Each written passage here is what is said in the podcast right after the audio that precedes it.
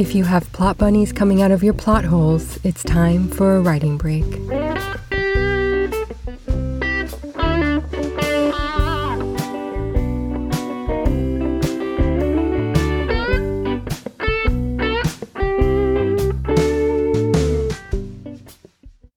Writing Break is the winner of three Silver W3 awards in the categories of General Series Books, Best Use of Original Music slash Sound Design, and Best Use of Writing.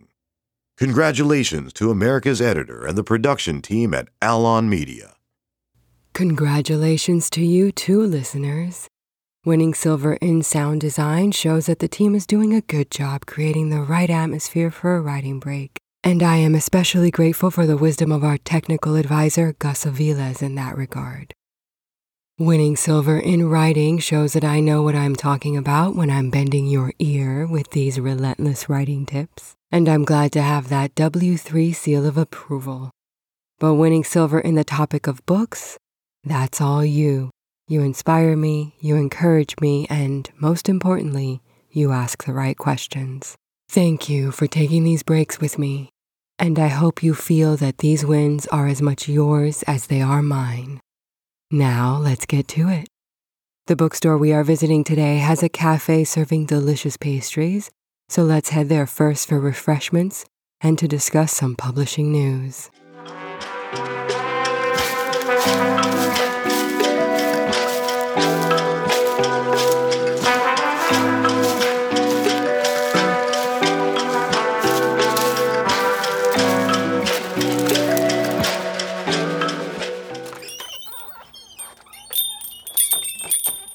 Welcome to Massolit Books and Cafe in Budapest, Hungary.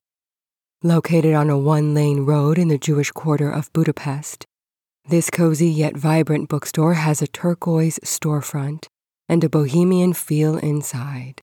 The brown bookcases are backed up against off white walls, and there are tables and chairs throughout the store, yes, even in front of the bookcases. The lighting is not too bright, giving the space a relaxed feel. There is a back room and outdoor space for events, and even some stools out front that encourage loitering. If you remember in The Master and Margarita, Massolit is the place where writers hang out, and that's what we will be doing today.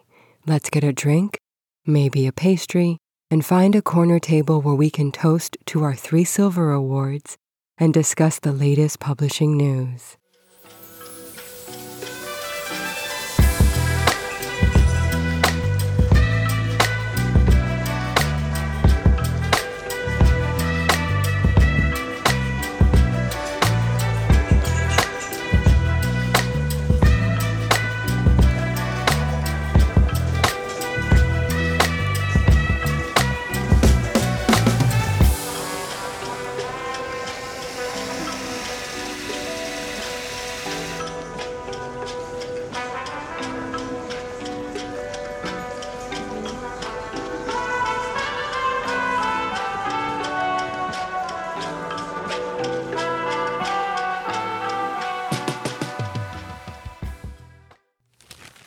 Academic publisher Wiley removed more than 1,300 ebooks from a subscription collection used by libraries.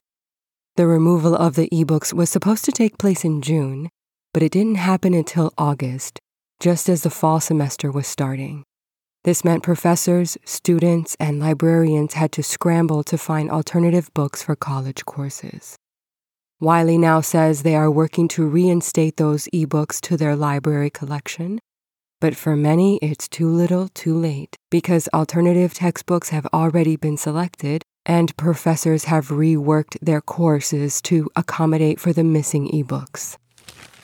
Random House is working on a collection of little golden books to commemorate Disney's 100th anniversary next year.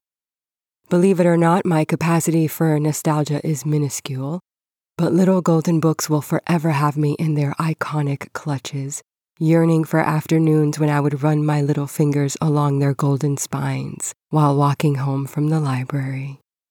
However, the real news here is that next year Disney turns 100, and they are planning a year long celebration. Hide your wallets, friends, and avert your eyes. Content creators on BookTok are getting a first hand look at the problems in publishing. Last month, Penguin Random House began a collaboration with TikTok that allows users to link books directly in the app. Sounds great, but you can only link to books published by Penguin Random House. Many people in the BookTok community feel underrepresented by these books. Furthermore, there is not a lot of money in BookTok, and BookTok creators are growing resentful of the fact that publishing behemoths are getting richer off of BookTok content. Some BookTok creators are seeking financial compensation from book publishers themselves. The atmosphere is growing oppressive and discouraging and leading to burnout.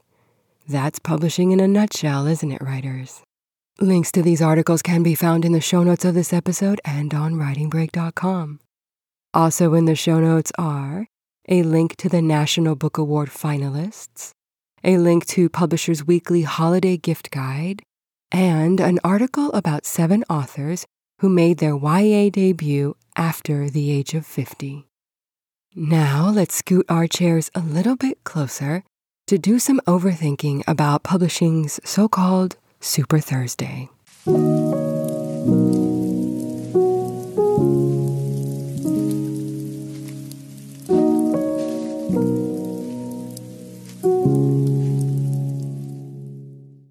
Super Thursday 2022 is coming up on Thursday, October 13th. First, the backstory. Publishers tend to release books on Thursdays. Thirteen years ago, the magazine The Bookseller created the concept of Super Thursday, which is the day that The Bookseller magazine thinks the largest number of hardcover books with bestseller list potential will be released. It is the pre Christmas sweet spot. What does that mean for avid readers like us? Not much. We're always on the lookout for something new to read, whether it's a 300 year old tome or a three month old paperback. What does that mean for a writer like yourself? It means an opportunity to scope out the competition and see where publishers are placing their bets. Now let's take a stroll around the shop and check out an independent author. Don't pound me up with vegetables. I need something more delectable. A big roast dinner with meat to spare. I wanna eat like I'm a billionaire. I need something more than peas to keep me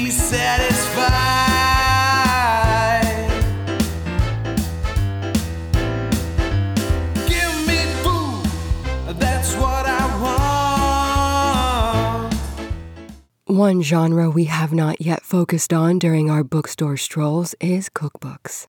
To land a cookbook deal as a non celebrity chef these days, you have to have a large social media following.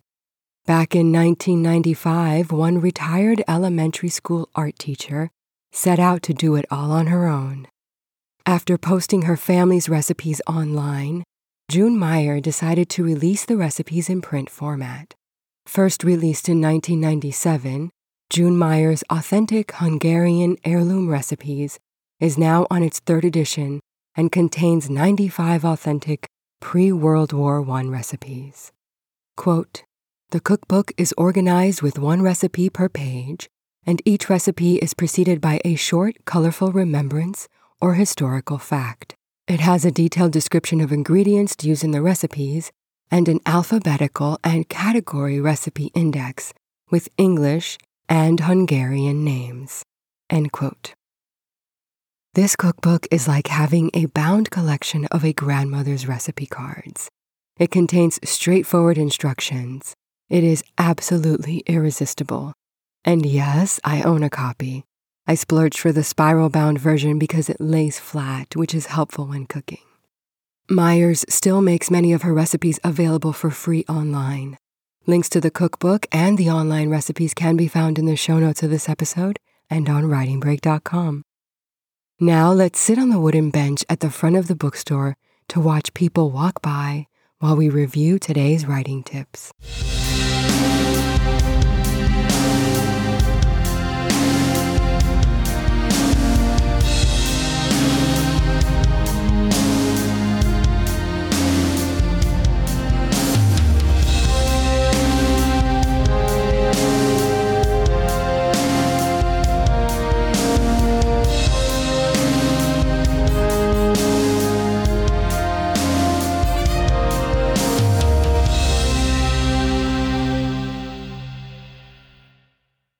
Are finally at the climax of your story.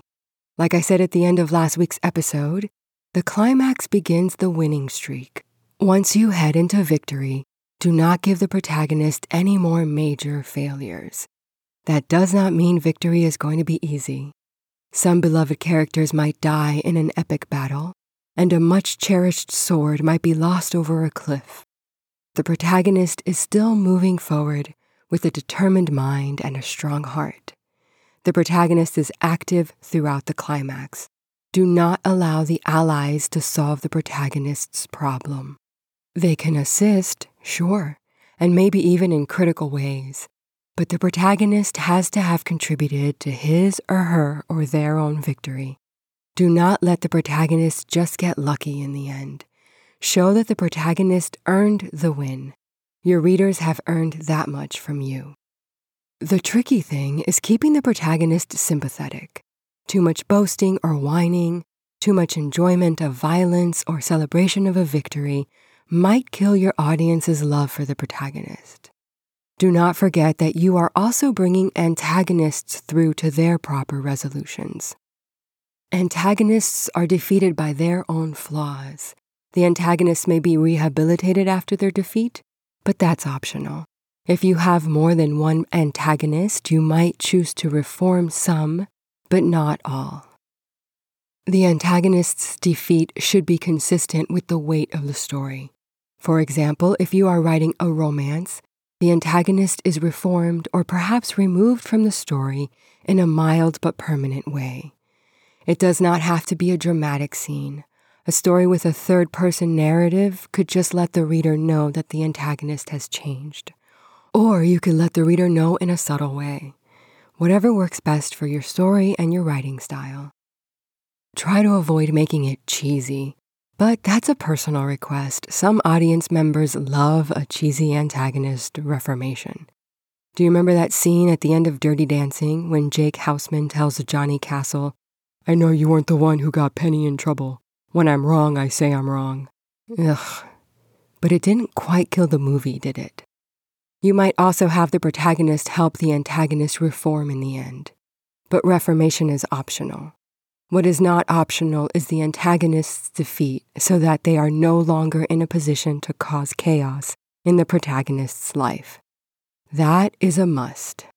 Give the reader time to enjoy that win and relax into the idea that the character who has been wrecking havoc throughout the book is finally neutralized. If you are writing a series, this might be a momentary retreat rather than a final defeat. It is time to plan out the climax. You know what to do by now, right? Write a single sentence that describes the climax, then make a list of the scenes needed to get through the writing of the climax writing just enough words to remember what each scene is about. Maybe it's because of the word climax, but some authors do not seem to understand that it is okay to have a long climax. Please don't be one of those authors who wraps everything up in the last few pages. Lighten the protagonist's burdens throughout the climax. Next week, we end with, well, the ending. Until then, thanks for listening, and remember, you deserved this break. If you would like us to visit your favorite independent bookstore, feature your favorite independent author, even if it's you, or discuss something you're overthinking about, please email me at podcast at writingbreak.com. Thank you for making space in your mind for the muse today. Writing Break is hosted by America's Editor and produced by Alon Media, with technical direction by Gus Aviles. Visit us at writingbreak.com or contact us at podcast at writingbreak.com.